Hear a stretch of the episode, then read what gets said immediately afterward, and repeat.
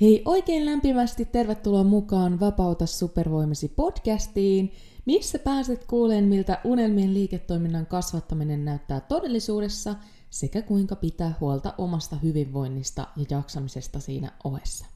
Mun nimeni on Iida Soininen ja on tämän podcastin juontaja sekä Vapauta supervoimasi akatemian perustaja. Hei, jos sun pitäisi valita vain näistä kahdesta vaihtoehdosta, niin kumman sä valitsisit? Yksi, antaisit sun ihan kaiken ajan yrittäjyydelle ja hyppäisit pää edellä suoraan täyspäiväiseksi yrittäjäksi luopuen ihan kaikesta muusta toimeentulosta ja turmasta. Tai kaksi, pysyisit palkkatöissä, vaikka unelmoit yrittäjyydestä ja luovut sun unelman, unelmasta täysin kokonaan, et säkin pääsisit elämään sellaista oman näköistä ja vapaampaa arkea. Ei kovinkaan houkuttelevat valinnat myönnetään. Mutta täytyy tunnustaa, että aika pitkään mä itsekin ajattelin, että yrittäjyys tarkoittaa tämän tyylistä joko tai valintaa, ja että yrittäjyyttä voi toteuttaa ainoastaan kaikki tai ei mitään periaatteella. Ja pakko tunnustaa, että tuollainen ajatus yrittäjyydestä ei vielä houkutellut mua lainkaan, sillä mä en ollut valmis hyppään yhdestä ääripäästä toiseen. Ja mietinkin pitkään, että olisiko näiden kahden vaihtoehdon väliltä mahdollista löytää se kuuluisa kultainen keskitie. Joten jos tunnistat siellä ruudun toisella puolella yhtään näitä ajatuksia, niin tämä jakso on tehty just sulle. Nimittäin tänään mulla on vieraana super inspiroiva Johanna Pöysti, joka jakaa jaksossa oman yrittäjyystarinansa sivutoimisena yrittäjänä. Eli tässä jaksossa Johanna kertoo lisäksi omat kokemuksensa työelämän ja sivutoimisen yrittäjyyden yhdistämisestä sekä paljastaa vinkkiinsä alkavalle yrittäjälle talouden hallintaan. Mutta jos et jostain syystä tie vie siis kuka Johanna on, niin hän on siis Rahamedian yksi perustajista sekä rahavaikuttaja, sivutoiminen yrittäjä, äiti, vaimo ja sijoittaja. Lisäksi Johannalla on aina monta rautaa tulessa ja hän on tyyppi, joka haluaa kehittyä ja oppia uutta. Joten toivottavasti olet innoissasi, koska tässä jaksossa tuut kuuleen, kuinka hallita alkavana yrittäjänä taloutta sekä miten varautua muutokseen. Lisäksi tulet kuuleen, miten järjestää aikaa sivutoimiselle yrittäjyydelle kiireisen arjen keskellä ja kuinka lähtee liikkeelle sen oman yleisön kasvattamisen kanssa. Joten toivottavasti olet innoissasi, eiköhän oteta Johanna linjoille. Olen Iida Soininen, entinen sisältöstrategi ja nykyinen täyspäiväinen digiyrittäjä. Aikanaan, kun aloitin kasvattaa mun sivubisnestä, mulla ei ollut aikaa, rahaa eikä osaamista. Tähän pisteeseen pääseminen on pitänyt sisällään lukuisia epäonnistuneita yrityksiä, oppimatkoja sekä hetkiä, kun meinasin luovuttaa. Mutta nyt voin sanoa eläväni merkityksellistä, vapaata ja oman näköistä elämää ja pääsen auttamaan myös muita tekemään samoin Luin Vapauta supervoimasi podcastin, jotta saisit yksinkertaisia, askel askeleelta strategioita, minkä avulla säkin onnistut rakentamaan uniikin liiketoiminnan verkkoon. Jos siis oot yrittäjä tai yrittäjyydestä haaveileva ja haluat muuttaa sen, mitä tiedät, osaat ja rakastat vakaaksi tuloksi, oot tullut just oikeaan paikkaan. Hei, oikein lämpimästi tervetuloa Johanna mukaan Vapauta supervoimasi podcastiin. Ihan mahtava saada sinut tänne vieraaksi. Kiitos paljon kutsusta. Kunnia olla vieraslistalla mukana. Joo, ehdottomasti. Sulla on ihan huikeita, huikeita ää, niin kuin saavutuksia tietyllä lailla. Olet upeita yhteisöjä pystynyt kasvattaan ja varmasti todella moni on ehkä kuullutkin rahamediasta jo aikaisemmin, nyt kun kuuntelee tätä jaksoa, niin varmasti saadaan ihan loistava keskustelu aikaiseksi tänään sun kanssa. Mutta ennen kuin mennään ehkä johonkin konkreettisiin vinkkeihin tai strategioihin, mitä pääsee kuulijalle jakaan, niin haluatko oikeastaan kertoa vähän siitä, että miten sä oot oikeastaan päätynyt sivutoimiseksi yrittäjäksi, miksi sä oot edes halunnut lähteä sivutoimiseksi yrittäjäksi, ja toisaalta mistä ylipäätään ajatus rahamediaan on lähtenyt? No se taitaa olla vuosi 2016, kun oon itse päätynyt talousvalmennukseen. Omien taloushallintaongelmien takia, että tuntui, että oli tilanteessa, että ihan sama mitä tienasi, niin kaikki rahat aina hävisi ja mä menin sitten tämmöiselle varapuun valmennuskurssille. Ja tota, sieltä lähti se oma taloudellinen muutos, minkä ympärille sitten tämä mun sivubisnes onkin rakentunut. Ja se on lähtenyt vähän niin kuin sanotaan vahingossa tämä yrittäjyys. Mä lähdin 2017 kirjoittamaan blogia massimuijat nimellä ja nimenomaan vaurastumisesta ja sijoittamisesta, oman talouden hallinnasta, ihan niin kuin niiden omien kokemusten ja oman innostuksen kautta. Ja mä perustin sitten siihen myös silloin massimuijat nimeä kantavan Facebook-yhteisön naisille, jossa on tarkoitus puhua vaurastumisesta. Ja ne on lähti sitten siinä hyvin kasvaa, niin mä huomasin, että ihmisillä oli tosiaan kiinnostusta. Nythän se tuntuu, että kaikkihan puhuu rahasta, mutta silloin 2017 se ei ollut vielä kuin Vauras nainen ryhmä Facebookissa, ja että se oli vielä oikeasti aika pientä, mikä tuntuu nyt jo oudolta, koska se on kuitenkin vasta viisi vuotta mennyt, mutta tota, ihmisiä kiinnosti se tosi paljon, ja sitten se ajatus sitten pikkuhiljaa lähti niinku kasvamaan että miten mä saisin sitä rahapuhetta vielä isommin levitettyä. Ja, ja tota, sitten mulle löytyi yhtiökumppanit, ää, Niina ja Minttu, joiden kanssa me perustettiin Strahamedia. Ja se oli sitten 2019. Mulla oli sitä ennen siis jo toiminimi ollut useita vuosia, eli mä olin tehnyt kaikenlaisia myyntitöitä ja myynyt omaa osimista yrittäjänä, mutta sitten tuli tosiaan rahamediakuvioihin ja haluttiin lähteä tekemään vähän isommin sitä rahapuhetta. Ja sen meillähän on tullut useampi blokkaaja meidän yhteisöön mukaan, ketä tuottaa sisältöä ja ollaan tosiaan tehty verkkokursseja ja tapahtumia järjestetty ja podcasteja tuotettu ja näin. Eli niistä puhutaan varmasti tänään lisää, mutta siitä se niin kuin lähti se homma oikeastaan. Ihan oma intohimo, minkä sitten valjasti lisätulon lähteeksi. Mm, ihan huikea tarina. Kiitos kun jaoit. Jos enemmän miettii vielä sitä puolta, Eli ei niinkään just, että mistä ajatus vaikka tämän massimujat yhteisön tai blogin perustamiseen lähti, vaan ylipäätään se, että miten sä oot vaikka lähtenyt palkkatyön ohessa jonkunnäköistä sivu, sivutoimista yrittäjyyttä rakentaa, niin muistatko, onko siihen liittynyt jotain tiettyjä ajatuksia tai syitä, että minkä takia se oma yrittäjyys sen palkkatyön ohessa on sitten lähtenyt kiinnostaa? No, mä oon ehkä ollut aina sen, sen tyylin ihminen, että mä oon miettinyt, että mistä niitä lisätuloja voisi saada ennemmin kuin, että miten voisin vaikka säästää tai pihistellä enemmän. Ja sitten ei ole ikinä palkkatyö mahdollistanut niin hyvää tulotasoa, mitä mä olisin halunnut, joten se on sitten inspiroinut siihen, että, että mä myyn sitä omaa osaamista yrittäjyyden kautta. Ja sillä tavalla saa lisätuloja, mahdollistaa mulle nopeampaa vaurastumista, sijoittamista, matkustamista, eli se on niin kuin mulle mahdollista ja, ja mm, ehkä mä en ole löytänyt palkkatyömaailmasta semmoista niin kuin intohimo duunia, niin sitten tämä on ollut myös semmoinen oma tapa toteuttaa omaa intohimoa ja sitten sit on vielä lisäksi maksettu, maksettu raha, niin se on ollut semmoinen aika win-win tilanne, että silleen mä pyrinkin aina ihmisiä rohkaisemaan, että että miettiä, että mitä tykkää tehdä, ja sitten tänä päivänä oman osaamisen kaupallistaminen on oikeasti niin kuin suhteellisen helppoa, varsinkaan jos ei, ei ole semmoista painetta vaikka työllistää itteensä ihan täysin sillä, vaan se voi nimenomaan olla semmoinen sivubisnes. Monilla se on joku ihan harrastus, mitä, mihin käyttää paljon tunteja. Mulla se on sitten ollut tämä rahamedia ja blokkaaminen ja nämä sitten, mihin mä oon käyttänyt. Olen ehtinyt myös kyllä liikkua ja nähdä ystäviä, että en ole myöskään niin kuin upottanut itseäni siihen työntekoon ihan täysin, mutta se on ollut hyvä kombo. Mm. Se on niin kuin sopinut, sopinut mun luonteelle ja sitten tota, taloudellisille tavoitteille. Joo, tosi, tosi hyviä ajatuksia. Täytyy sanoa, että ne kyllä monella tapaa resonoi, jos mä mietin itteeni vaikka silloin just itse on ekan oman sivutoimisen bisneksen siellä 2018 startannut, ja mäkin muistan, että vaikka ne ekat vuodet periaatteessa voisi sanoa, että yrittäjyys oli enemmänkin kallis, kallis harrastus kuin lisätulon lähde, eli kyllähän niin kuin enemmän niin sanotusti euroja käytti siihen, kuin mitä sitten sieltä sai itselle. Mutta mä muistan, että niinäkin vuosina mä silti koin, että se antoi niin paljon enemmän, että se antoi sitten just sen väylän treenata tiettyjä taitoja ja niin kun lähteä kehittämään itseensä ja muuta, että et oikeasti niin kuin todella monelle voi vaan käsisydämellä sanoa, että vitsit, lähde, lähde treenaan yrittäjyyttä, että siinä on ehdottomasti enemmän voitettavaa kuin hävittävää.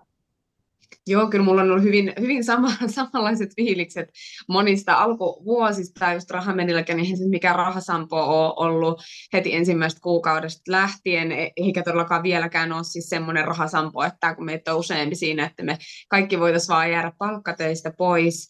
Eli kyllä se monesti on semmoista, just semmoista itsensä kehittämistä ja pitää ollakin semmoista halua kehittyä ja oppia uutta ja olla epämukavuusalueella niin, tota, niin kyllä se palkitsee monella muullakin elämän osa-alueella kuin vaan se, että, että tuleeko sieltä sit rahaa. Että tulee semmoista rohkeutta ja totta kai tulee epäonnistumisia ja epäuskoa välillä itseä, mutta sitten tulee onnistumisiakin ja hyviä fiiliksiä, mitä saa vaan silloin, kun yrittää. Että sitten jos vaan tyytyy olemaan siellä omalla mukavuusalueella, niin yleensä ei tule niitä hyviä onnistumisen fiiliksiä. Ja sitten tarpeeksi pitkään, kun jaksaa tehdä, niin sitten se usein myös tuottaa semmoista taloudellista hyvää.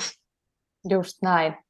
Mutta miten sitten Johanna, sä sanoit, että, tai sä sanoit aika hyvin, että vaikka tässä on niin kuin ansiotyötä ja on ollut sivubisnestä ja sitten siellä ohessa tietysti ihan sitä muut, muutakin elämää ja perhe-elämää sun muuta, niin mistä sä oot saanut aikaa tälle kaikelle? Et tosi usein mä huomaan niin kuin monet, jos mä mietin mun asiakkaita, ketkä tietysti saattaa olla ihan yrittäjiäkin, mutta sitten on se, että miten mä löydän itselleni aikaa vaikka sen oman verkkokurssin tekemiselle, tai miten mä löydän itselleni aikaa nyt, että mä lähden sivutoimista yritystoimintaa tässä ohessa tekemään, niin miten sä oot Johanna siinä onnistunut?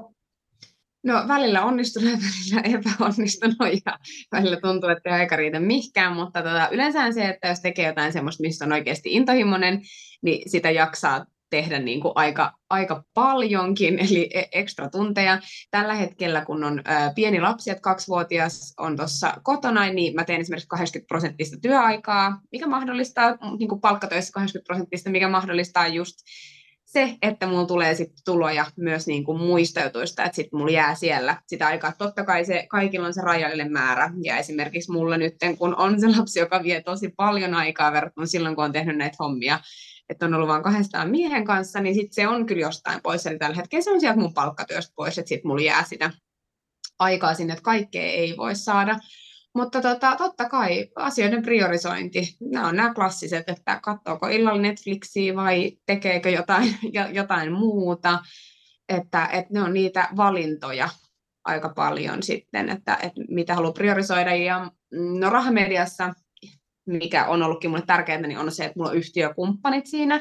Eli mä teinkin sitä ennen just sen pari vuotta yksin asioita. Just kirjoitin yksin blogia, pidin massimoit yhteisöä ja olin haastatteluissa ja rakensin vain sitä omaa brändiä. Mutta sitten mulla tuli sen, että ei vitsi, että en mä halua tehdä tätä vaan yksin. Ja sitten sit tuli rahamedia ja siinä että meitä on yhtiökumppaneita, niin se jeesaa siis tosi paljon. Et silloin kun on itsellä vähän enemmän low, niin sitten yleensä jollain muulla enemmän taas sellainen tekemisen meininki, niin kyllä mä siihenkin rohkaisen, että jos vaan mahdollista, että tekee jonkun kanssa yhdessä.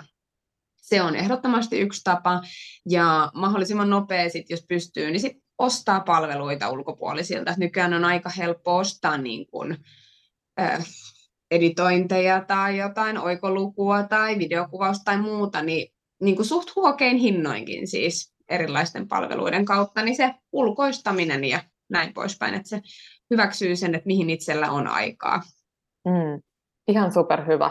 Ja just mitä tuohon ulkoistamiseenkin liittyen, mulla tuli tänään ajatus, kun ää, mä pyöräilin aamulla tonne tennistunnille, ja siinä jotenkin, mä en tiedä mistä tämä ajatus edes tuli mieleen, mutta jotenkin sellainen tuli, että mä huomaan, että tosi moni niin kuin naisyrittäjä, kenen kanssa keskustelee, niin se ajatus on koko ajan siinä, että mistä mä voin säästää rahaa. Et mä oon niin ohjelmoitu meidän ajattelu siihen, että mistä mä voin säästää rahaa, mutta sitten huomaa, että itse taas niin kun, kun ajattelee tosi paljon silleen, että miten mä pystyn kasvattamaan mun yritystoimintaa, niin mun aivot on ohjelmoitu ajattelemaan ihan eri lailla. Et mä aika harvoin ajattelen mistään, että mistä säästää vaikka, että no okei, mä en nyt ota tätä assistenttia auttaa tässä sisällöntuotannossa, koska sitten mä säästän vaikka 200 euroa kuukaudessa, vaan mä enemmänkin just ajattelen, että okei, jos mä käytän nyt sitten vaikka 500 euroa kuukaudessa tähän assistenttiin, ulkoistan kaiken mun sisällöntuotannon, mä näen, että se var, niin kuin, antaa mulle kolme päivää kuukaudesta niin kuin kokonaan tyhjää, jonka mä voin käyttää tietysti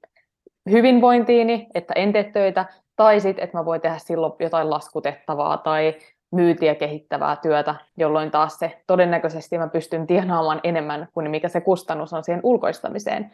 Niin huomaa, että tosi monella yrittäjällä on tämän tyyppisiä ajatuksia. Mä tiedän, että on yrittäjät nyt ei sinällään ehkä se ihan ykköskohderyhmä aina tai pelkästään, mutta oletko sä nähnyt tämmöistä samaa niin kuin ajattelutapaa, että enemmän mietitään sitä säästämistä kuin se, että miten me voitaisiin käyttämällä vähän tehdä periaatteessa enemmän rahaa? Joo, siis to, todellakin koko Massimuijat äh, Facebook-ryhmä sai silloin äh, ajatuksen, saatiin Norjan reissulle ja mä olin silloisessa jossain vaurastumiseen liittyvässä ryhmässä ja siellä oli siis kirjaimellisesti se aloitus meni näin, se oli naisten ryhmä, että, että mistä voi säästää, kun kaikesta on säästetty. Ja mä olin ihan että ei, ei, että me naiset, ja puhun nyt naisista, että me, me niin pystytään parempaan, että, että se meidän koko vaurastumisajattelu ei voi pyöriä sen ympärillä, että miten talouden, meidän niin kuin kotitalouden menot saadaan mahdollisimman pieneen ja miten mä saan kaupassa käytettyä mahdollisimman vähän rahaa ja sitten käytetään kauheasti aivokapasiteettia ja mm. aikaa sen pohtimiseen. Ja nyt ei taas puhuta ihmisistä, kello on oikeasti tiukkaa ja näin poispäin, että on ihmisiä, kenen täytyy miettiä, että mä vihaan antaa näitä disclaimereita, mutta tänä päivänä on välillä tärkeää antaa näitä disclaimereita, mutta yleisesti, että se pyörii ihan liikaa se keskustelu sen ympärillä, että se vaurastuminen pyörii siitä lähtökohdista just, miten mä säästän itseni vauraaksi. Ja säästäminen ja budjetointi on tärkeä osa vaurastumista. Harva vaurastuu, jos vaan tuhlailee, mutta, mutta et oikea vaurastuminen tapahtuu myös niin kuin kyllä usein sijoittamisen kautta. Eli sitten pyritään nimenomaan laittaa, mä puhun sijoittamisesta niin paljon rahaa tekemään rahaa. Niin sama yrittäjyydessähän se on, että sun pitää antaa jotain arvoa sille sun omalle työajalle. Muutenhan sä voisit säästää nimenomaan kaikesta. Tehdä kirjanpidon itseä, tehdä sisällön tuotannon itse ja laskuttaa itse ja markkinoida itse ja myydä itse ja näin poispäin. Mutta mikä on se avainjuttu, mikä siinä sun bisneksessä tuo sitä rahaa, että missä sä oot oikeasti se pro, eli mistä sä, jos saisit itse työntekijä, niin mistä sä maksaisit, mistä osaamisesta. En mä maksaisi itselleni kirjanpitohommista, koska mä en todellakaan ole pro, ei kukaan osta sitä multa, niin mun kannattaa ulkoistaa se sille, ketä oikeasti osaa sen, ja sitten tehdä siitä hommia, niitä hommia, missä mä oon hyvä.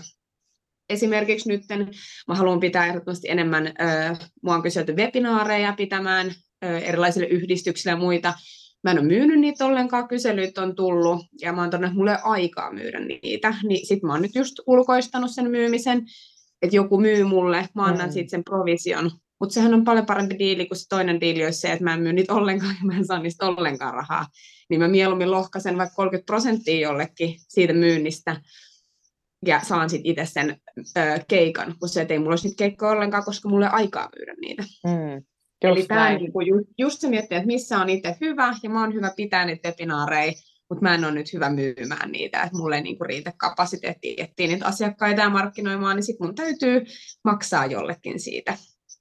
Siis että nämä on niin kuin niitä yrittäjyyden pohdintoja koko aika, ja se on ehkä tosi syvällä meissä naisissa sen takia, että jos mennään niin kuin historiaa oikeastaan taaksepäin, niin eihän meillä ole ollut edes, niin kuin sanotaan, puhutaan ei puhuta mistään edes sadasta vuodesta, kun naisilla on oikeasti alkanut olla rahaa. Eli naisilla on lähtökohtaisesti ollut rahaa.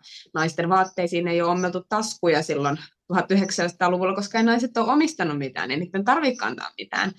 Eli se, että se on niin syvällä meissä, niin kuin se, se tota, kaikki uskomukset rahaan liittyen ja näin poispäin, että tota, et, niin silloin pitkä historia, mutta et se on varmasti, ja me ollaan oltu niitä talouden ehkä pyörittäjä nimenomaan, että ketä on laskenut ne pennoset ja paljon menee ruokakauppaa ja paljon vaippoihin ja näin poispäin. Et me ei olla osattu vielä sitä sijoittamista ajatella, se on vasta niin, niin kuin viides vuodessa on tapahtunut ihan hirveä muutos siinä skenessä, että kuinka paljon naisetkin nyt sijoittaa asuntoihin ja osakkeisiin ja muuta, niin tuota, se on vielä niin tuoretta.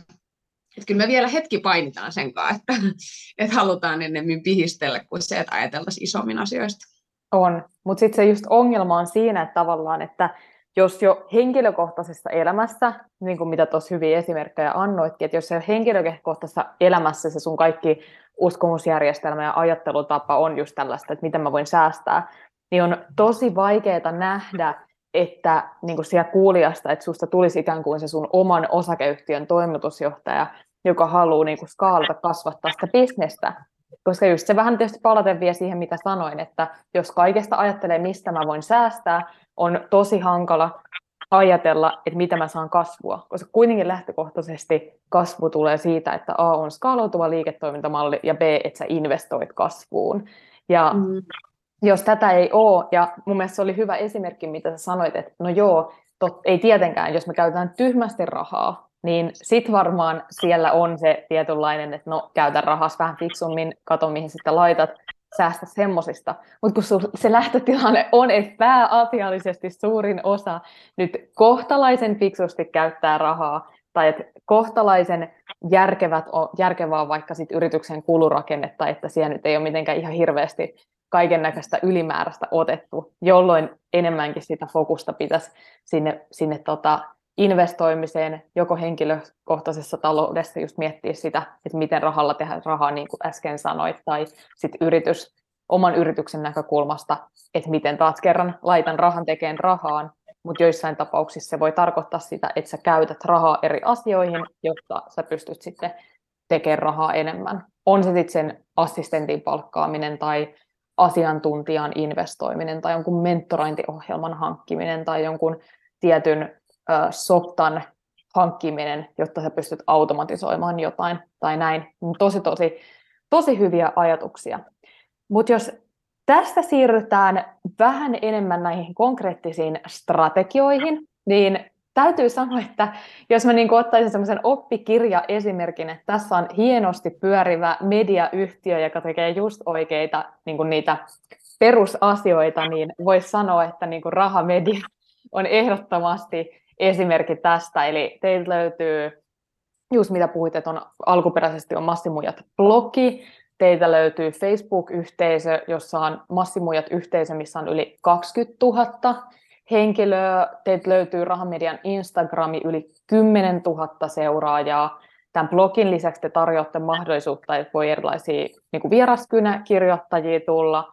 Teiltä löytyy Rahamedian ö, asuntosalkku kasvussa podcasti, löytyy uutiskirjettä, eli hyödynnätte sähköpostimarkkinointia, sitten löytyy vielä näitä tuotteita, miten te muutatte tämän yleisön maksavaksi asiakkaaksi. Esimerkiksi voi näitä verkkokursseja ostaa, eli siis ihan niin, kuin niin oikeaoppisesti asioita tehty, mutta nyt tässä kohtaa mä ehkä Johanna kysyn sulta, että miten sä kautta te olette onnistunut tässä, että miten te olette onnistunut näin monipuolisesti monessa eri kanavassa kasvattaa näin suuren ja sitoutuneen yleisön?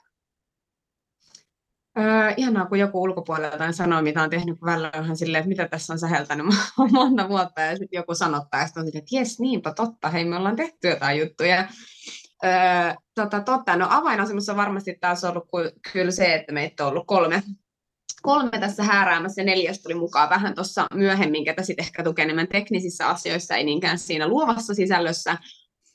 Öö, mutta tota, mut yhteistyö on yksi sana, että se, että jos yksin, vaikka mä olisin siis yksinkin tehnyt, että yhteistyö niin kuin oman yrityksen ulkopuolisten kanssa, eli se, että miten me ollaan vaikka saatu, me ollaan panostettu yhteen kanavaan, eli Instagramiin siinä on alkuun, esimerkiksi meillä on Facebookissakin sivut, mutta sinne me niin kuin aktiivisesti tuoteta sisältöä, eli me ollaan mietitty, missä kanavassa me halutaan tavoittaa ihmisiä, ja Instagramissakin sitten ö, erilaisia niin kuin yhteistyöjuttuja, ei kaupallisia, vaan ihan tämmöisiä niin kuin orgaanisia yhteistyöjuttuja, mitä kautta ollaan sit saatu meille sitä tunnettavuutta ja näkyvyyttä. Me pidettiin alkuunkin vaikka paljon Instagram-livejä, mitkä oli tosi tykättyjä, niihin pyydettiin ö, eri sitten tota, sosiaalisen median vaikuttajia tai asiantuntijoita haastatteluun ja niiden kautta sitten saatiin niin kuin muiden kanavien kautta ö, hyvin näkyvyyttä.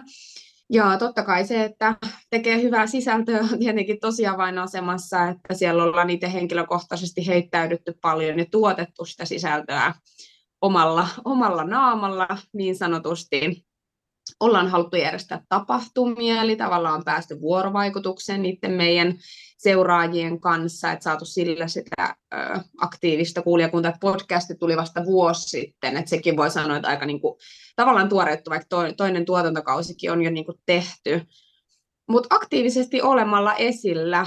Öö, ja sitten meitä on tosiaan, me ollaan hommattu meidän sivustolle, eli meidän brändin alle useampi blokkaaja. Olisiko meitä nyt yhteensä siellä seitsemän blokkaajaa, mä sanon 6-8, jotain siltä väliltä. Eli meitä on monta tekijää. Me ollaan tarttu lehtiin juttuja meidän blokkaajista.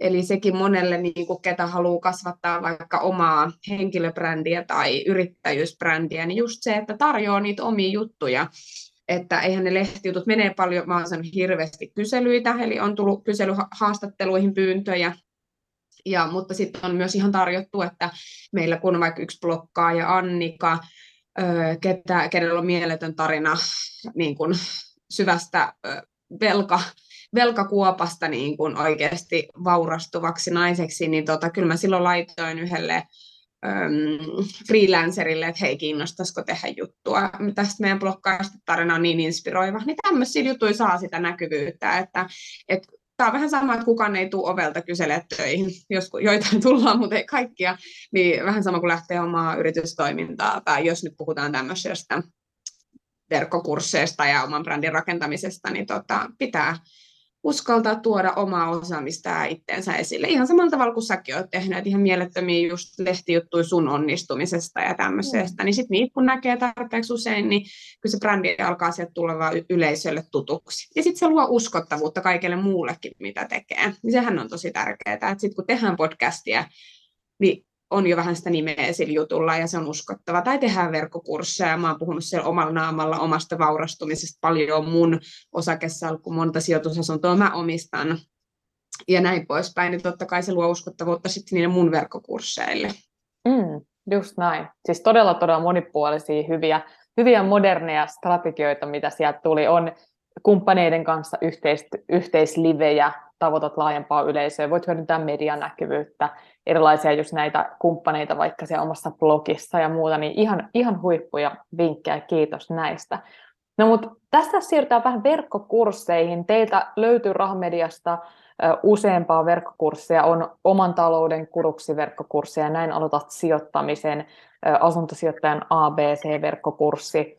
Miten te olette päätynyt ikään kuin just tähän formaattiin, eli että tässä muodossa haluatte tuoda teidän osaamista julki?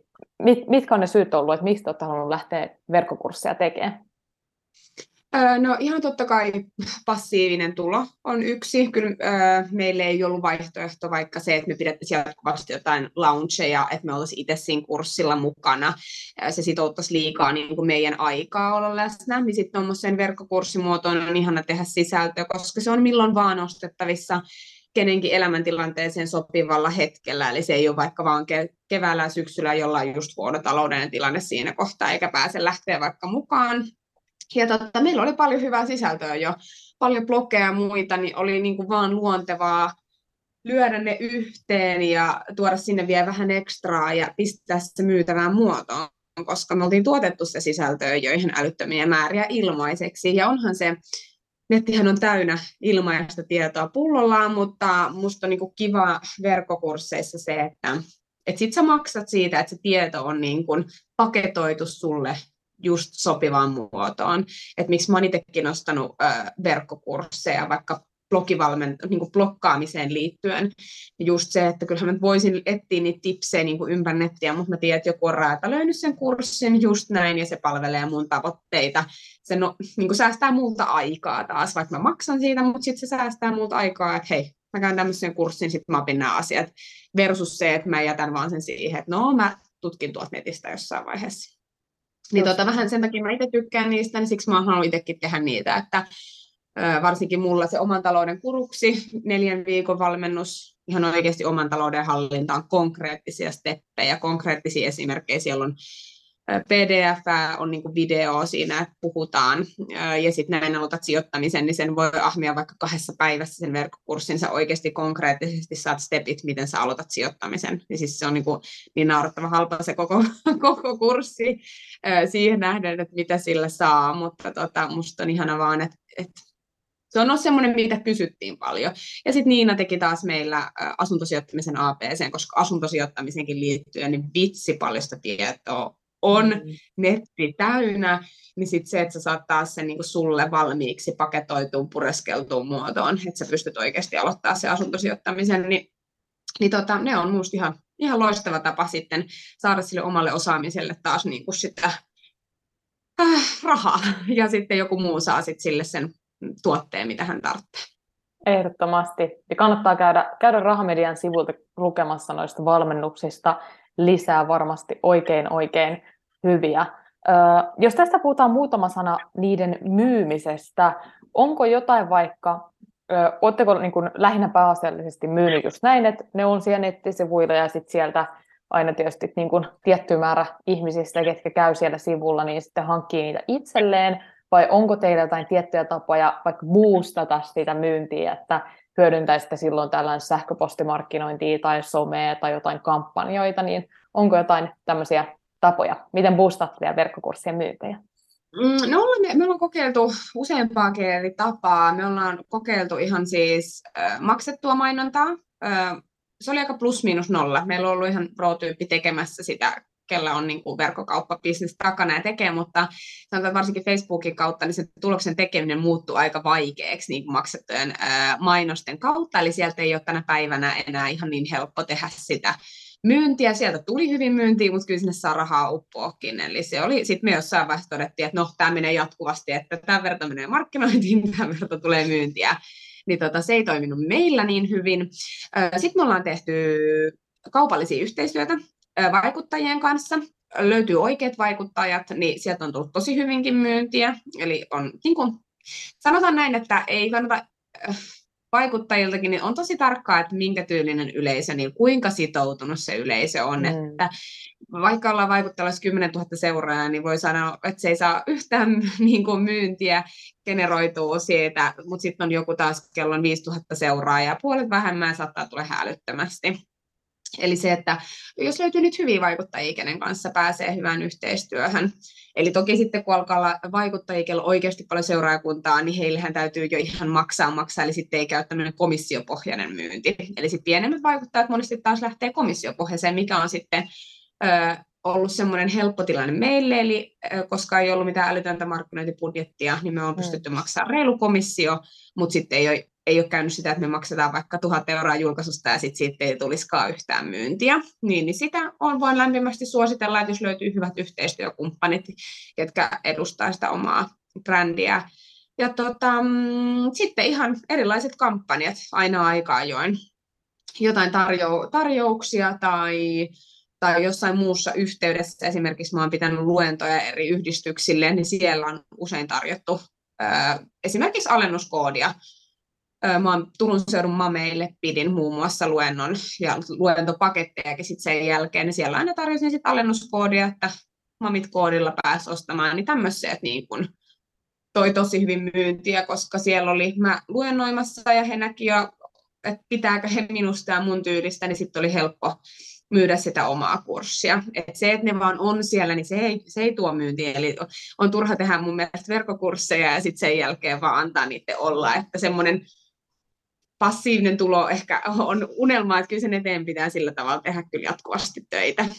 Mm. Loistavaa Jos ei vielä... myy, niin ei tule myyntiä, sanotaan näin. Just näin. Loistava nosto tämä viimeisin, että vaikka niin kuin paperilla kuitenkin teillä on sille kohtalaisen iso yleisö, että on someyleisö, on, on Facebook-ryhmää, varmasti sivustollakin on ihan mukavasti kävijöitä ihan orgaanisestikin ja siellä ikään kuin on ne saatavilla, mutta oli niin kuin loistava esimerkki, että siltikin, kyllähän sieltä varmaan niin kuin jotain kauppaa voi tulla, koska sitten kun on se just, jonkun kohdalla on se just täydellinen hetki ja hän just etsii sitä ja silloinhan se kauppa käy. Mutta suurimman, niin suurimman osa meistä se tilanne on se, että ei me niin kun olla aktiivisesti nyt etsimässä verkkokurssia tähän meidän ongelmaan, vaan se nimenomaan, että me etsitään, että okei, mistä nyt me ehkä saataisiin ratko, niin kuin helpotusta näihin meidän oireisiin. Sitähän me niin kuin aktiivisesti etsitään. Mun mahaan sattuu. Sitten sä lähdet googlettaa, mistä tämä johtuu, ja sä aktiivisesti niin sun oireisiin etsit sitä ratkaisua, et niinkään tota, ratkaisua juurisyyn ongelmaan. Ja sen takia just totta kai meidän täytyy boostata, boostata sitä meidän ö, verkkokurssia, just erilaisilla markkinointikampanjoilla, on se sitten vaikuttajaa tai olet puhumassa jossain ja sitten siellä yhteydessä, niin loistava, kiitos, että nostit tämän, koska oon tätä huomannut tosi paljon, että, että nimenomaan etsitään semmoista tietynlaista timanttista, kultaista ratkaisua siihen passiiviseen tuloon, ja mä aika vähän itse asiassa mun markkinoinnissa, en tiedä onko edes koskaan käyttänyt sanaa passiivinen tulo, vaikkakin se on juurikin se tietynlainen desire, mitä mun yleisö haluaa.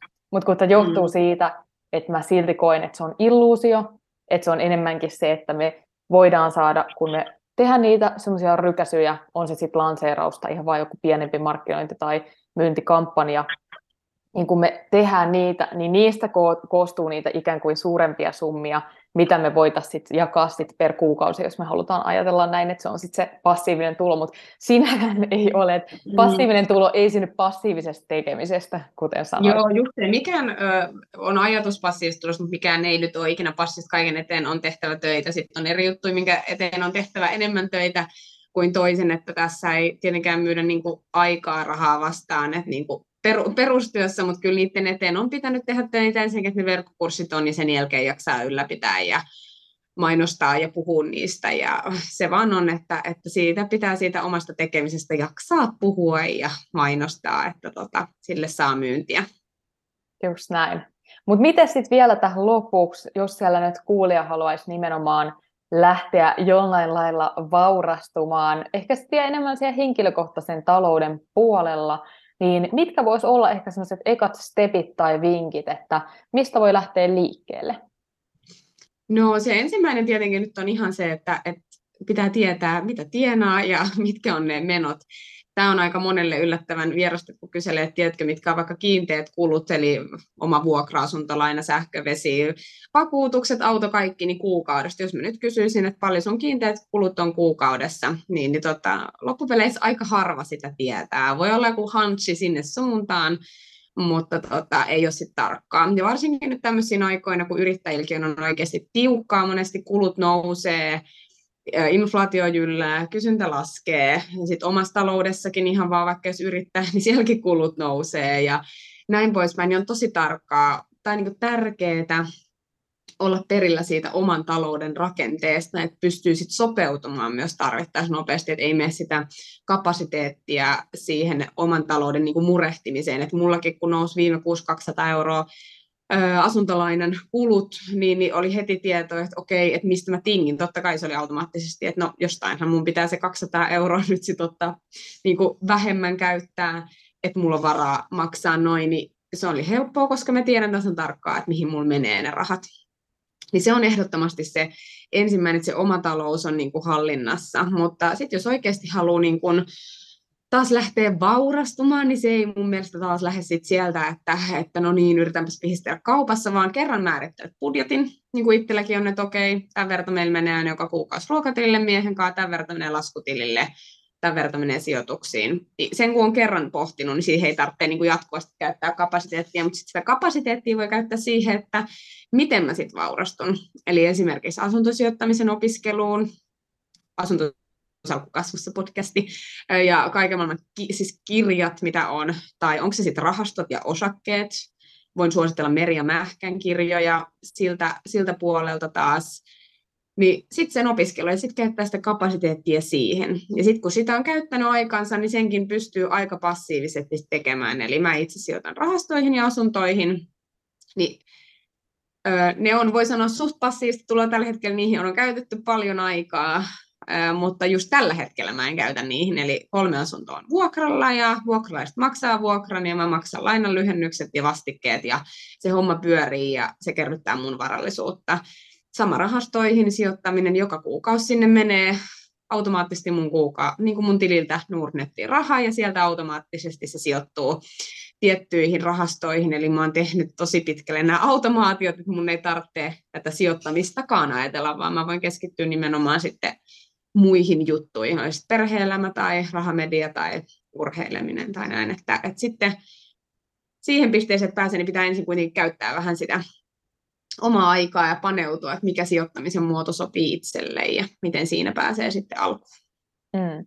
Mä muistan yhdellä, yhdellä tota, aikana, mä olen siis itse kauppakorkean käynyt, ja siellä oli vakuutustieteet, oli pääaine, ja tietysti niin kuin vakuutusalaan liittyy tosi voimakkaasti tämä sijoitustoiminta, ja Mä muistan, siellä oli yhdellä luennolla proffa, joka siis Suomen eläkevaroista tosi paljon, että hän on si- niitä siis sijoittaa tosi paljon, että aika semmoinen niin kuin hyvä, hyvä tietämys on, että mikä on semmoista, semmoista kohtalaisen turvallista tapaa sijoittaa rahoja, ja mä muistan, mä sanoin, että, että miten sä itse sijoittaisit rahat silloin, jos haluaa just mahdollisimman passiivisen sen sijoitustrategian, eli just tämä, että mun ei itse tarvi koko ajan olla jossain treidaamassa katsomassa, että mitä osakekursseille käy, että mä haluan vaan, niin kuin, että se tapahtuu siellä ja sitten mä voin nukkua hyvin yöni.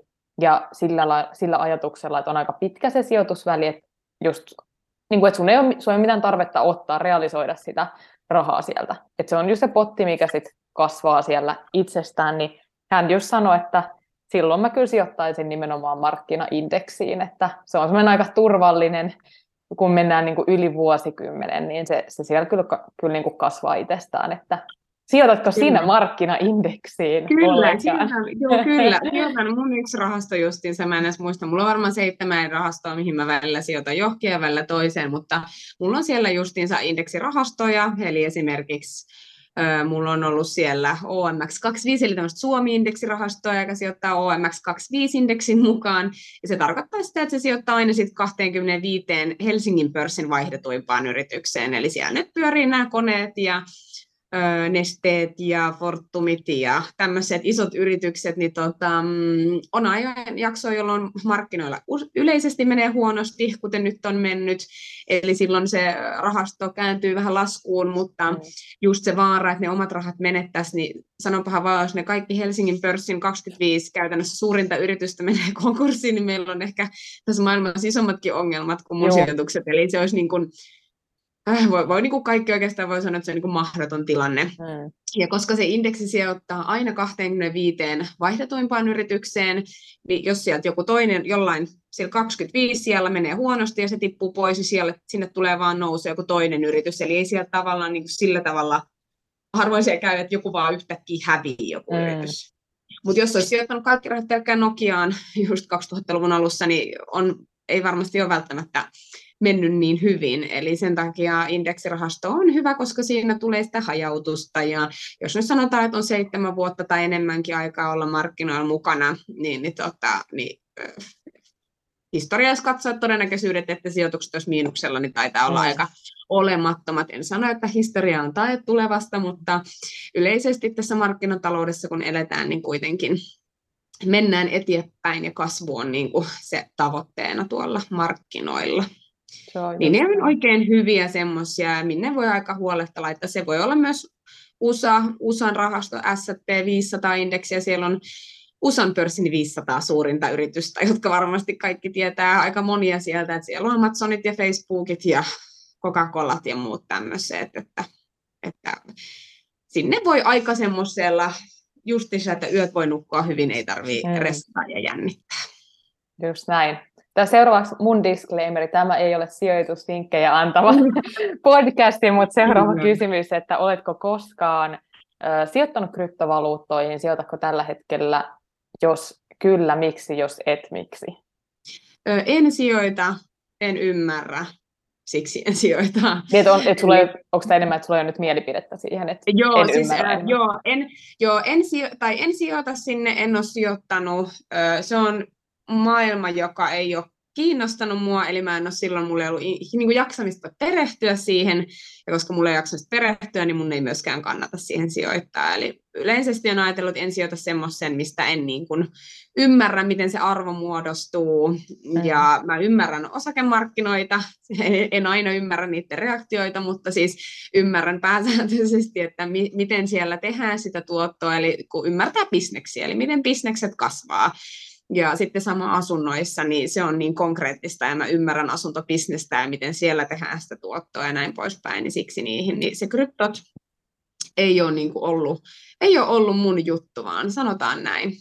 Ei ole ollut niin paljon ylimääräistä rahaa, että olisi voinut laittaa sinne vaan jotain semmoisia onnekkaita tonneja ja katsoa, katsoa miten käy, koska sitten mä oon ollut myös sitä mieltä, että se on ihan sama heitäks mä sinne jonkun pari 300 euroa, että vaikka siinä tulisi älytön nousu, niin se tuotto on silti aika vähäistä, eli Eli sit, ei sitten olisi mulle etua, mutta silti mä käyttäisin hirveästi energiaa todennäköisesti se muutamien satasien seuraamiseen.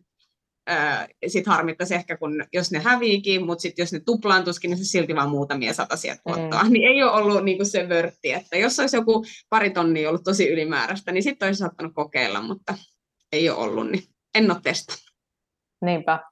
Joo, mä en ehkä tässä kohtaa jaa tarinoita, kun on, on muutamia ihmisiä tavannut tällaisia. Esimerkiksi tuo Lapissa, äh, siellä yhdessä tämmöisessä saunassa, missä käyn tämmöinen yleissaunassa ja yhteen australialaiseen about mun ikäiseen kolmikymppiseen mieheen tutustuin ihan siis sattumalta, alettiin small talkia siellä jutteleen ja selvisi, että hän on Australiasta ja on just itse asiassa tehnyt oman omaisuuden kryptosijoittamisella ja on hy- hyvin aikoihin tota, sijoittanut silloin bitcoiniin aikanaan joskus 2017 ja sai aika huikeet, huikeet oli oikeaan aikaan liikkeellä, mutta sanoi, että on myös menettänyt aika paljon rahaa ää, kryptoihin. Mä en muista, mikä nyt se sitten oli, mikä valuutta. Mutta, tota, mutta just se, että, että, että täytyy tietää, mitä tekee. Mullekin se on vähän tuntematon maailma. Jollain lailla se kiehtoo oppia, mutta tässä kohtaa ihan täysin. Joo, mutta siellä siis volatiliteetti, eli se heilunta on niinku ihan eri levelillä. Et jos ressaa jo osakemarkkinat, ei kannata mennä kryptomaailmaan, koska se voi olla päivässä niinku ihan järkyttävää se heittely, että se on niin, ja sitten monet kuulee noita älyttömiä tarinoita, mutta ne on niinku siis niinku, ne on semmoinen, niin kuin, mikä olisi joku hyvä vertaus, siis joku pikkukala jossain valtameressä, mm. niin kuin, että kun kuullaan ne just ne huiput, mutta kun sitten tiedätte että kuinka moni on menettänyt, niin kuin sit sieltä ase, että sen takia on niin, niin tärkeää ymmärtää siellä, että mitä tekemään. Todellakaan sanoa, että joku ei voi tehdä sieltä sitä tuottoa, mutta kyllä ne, ketä tekee, niin ne on, joko niillä on käynyt älytön munkki, ja sitten ne on osannut vielä myydä hyvässä ajan, hyvän kohtaan, tai sitten on niitä, jotka on käyttänyt ihan lukemattomia tunteita, tunteja, siis niin. kenen niin kuin, ja sen, sen jutun ymmärtämiseen ja tutkimiseen, ja siihen täytyy käyttää jatkossakin, että se ei ehkä ole mun mielestä ihan sellainen ostaja unohda strategia ei toimi tällä hetkellä kyllä kryptojen kohdalla, mitä itse pyrin sitten markkinoimaan ihmisille, jotka kuitenkin pääsääntöisesti haluaa elämältään muutakin kuin käyttää vaan sijoittamiseen sitä aikaa. Just näin. Viimeinen vielä kysymys, että sijoitatko ollenkaan tekoälyyn? Löytyykö sun, sun tota rahastoista tai jostain jotain tekoälyyn liittyvää?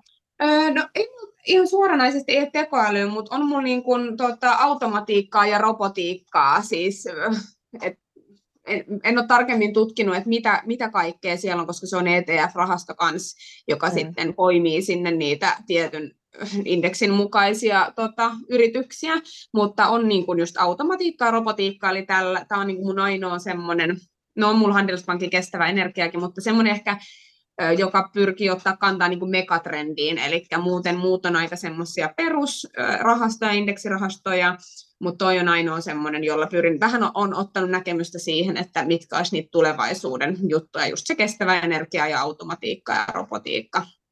Joo. Tota, niillä, niillä ja niidenkin kautta, nimenomaan rahastojen kautta, koska en yksittäisiä osakkeita osaisi lähteä poimimaan. Mahtavaa. Mutta hei, kiitos Johanna ihan super paljon, että mä sain sut vieraista tähän podcastiin. Ihan mielettömän hyviä, arvokkaita vinkkejä, voisi sanoa jopa rahanarvoisia vinkkejä, mitä, mitä tota, tänään jaoit kuulijalle. Ehdottomasti kuulija, jos, jos pidit tästä jaksosta, niin jaa sitä somessa ja tägäile sinne sinne muo at Iida Soininen ja voit myös sinne Rahamedian Instagramia täkätä. Eli rahamedia.fi. Mutta haluatko vielä ihan lyhyesti loppuun, jos siellä tota, joku miettii, että vitsit, että mä haluaisin oppia nyt Johanna sulta lisää, niin mihin voit ohjata kuulijan? No siis totta kai blogiani voi käydä lukemassa. Tämä en ole siis mitenkään super, super aktiivisesti enää päivittänyt tässä viimeisen vuoden aikana. Kyllä sinne viime viikollakin tuli uusi kirjoitus, mutta sanotaan näin, että näistä teemoista ei ole äh, niin kuin näin vanhenne, mitä on sinne kirjoittanut. Eli Rahamedian sivu löytyy mun Massimuojat-blogi, ja mut löytää Instagramista johanna.pöhysti olla. Ja tota, siellä voi aina laittaa viestiä. Ja jos on jotain ö, yrityksiä, mihin tietää, että itse on mukana ja hei, haluaa vinkata yrityksille, että, että mua voisi pyytää sinne puhumaan esimerkiksi oman talouden hallinnasta ja sijoittamisen aloittamisesta, niin semmoisia paketteja voi ostaa. Ja totta kai mulle saa laittaa viestiä ja muutenkin jutella ja verkostoitua ja vaihtaa ajatuksia. Ja Massimuujat ryhmä totta kai Facebookissa, siellä on paljon keskustelun aloituksia jo monen vuoden ajalta ja siellä saa tulla itsekin mukaan keskusteluun ja aloittamaan. Eli niissä kanavista nyt varmasti tavoittaa ainakin niitä mun juttuja ja sitten tota, voi laittaa ihan suoraan yksityisviestiäkin, jos haluaa. Mahtavaa. Mutta hei, kiitos Johanna ihan super paljon vielä ja aurinkoista kesän odotusta sinne. Kiitos Iida sulle, että sain olla mukana ja kiitos hyvästä keskustelusta.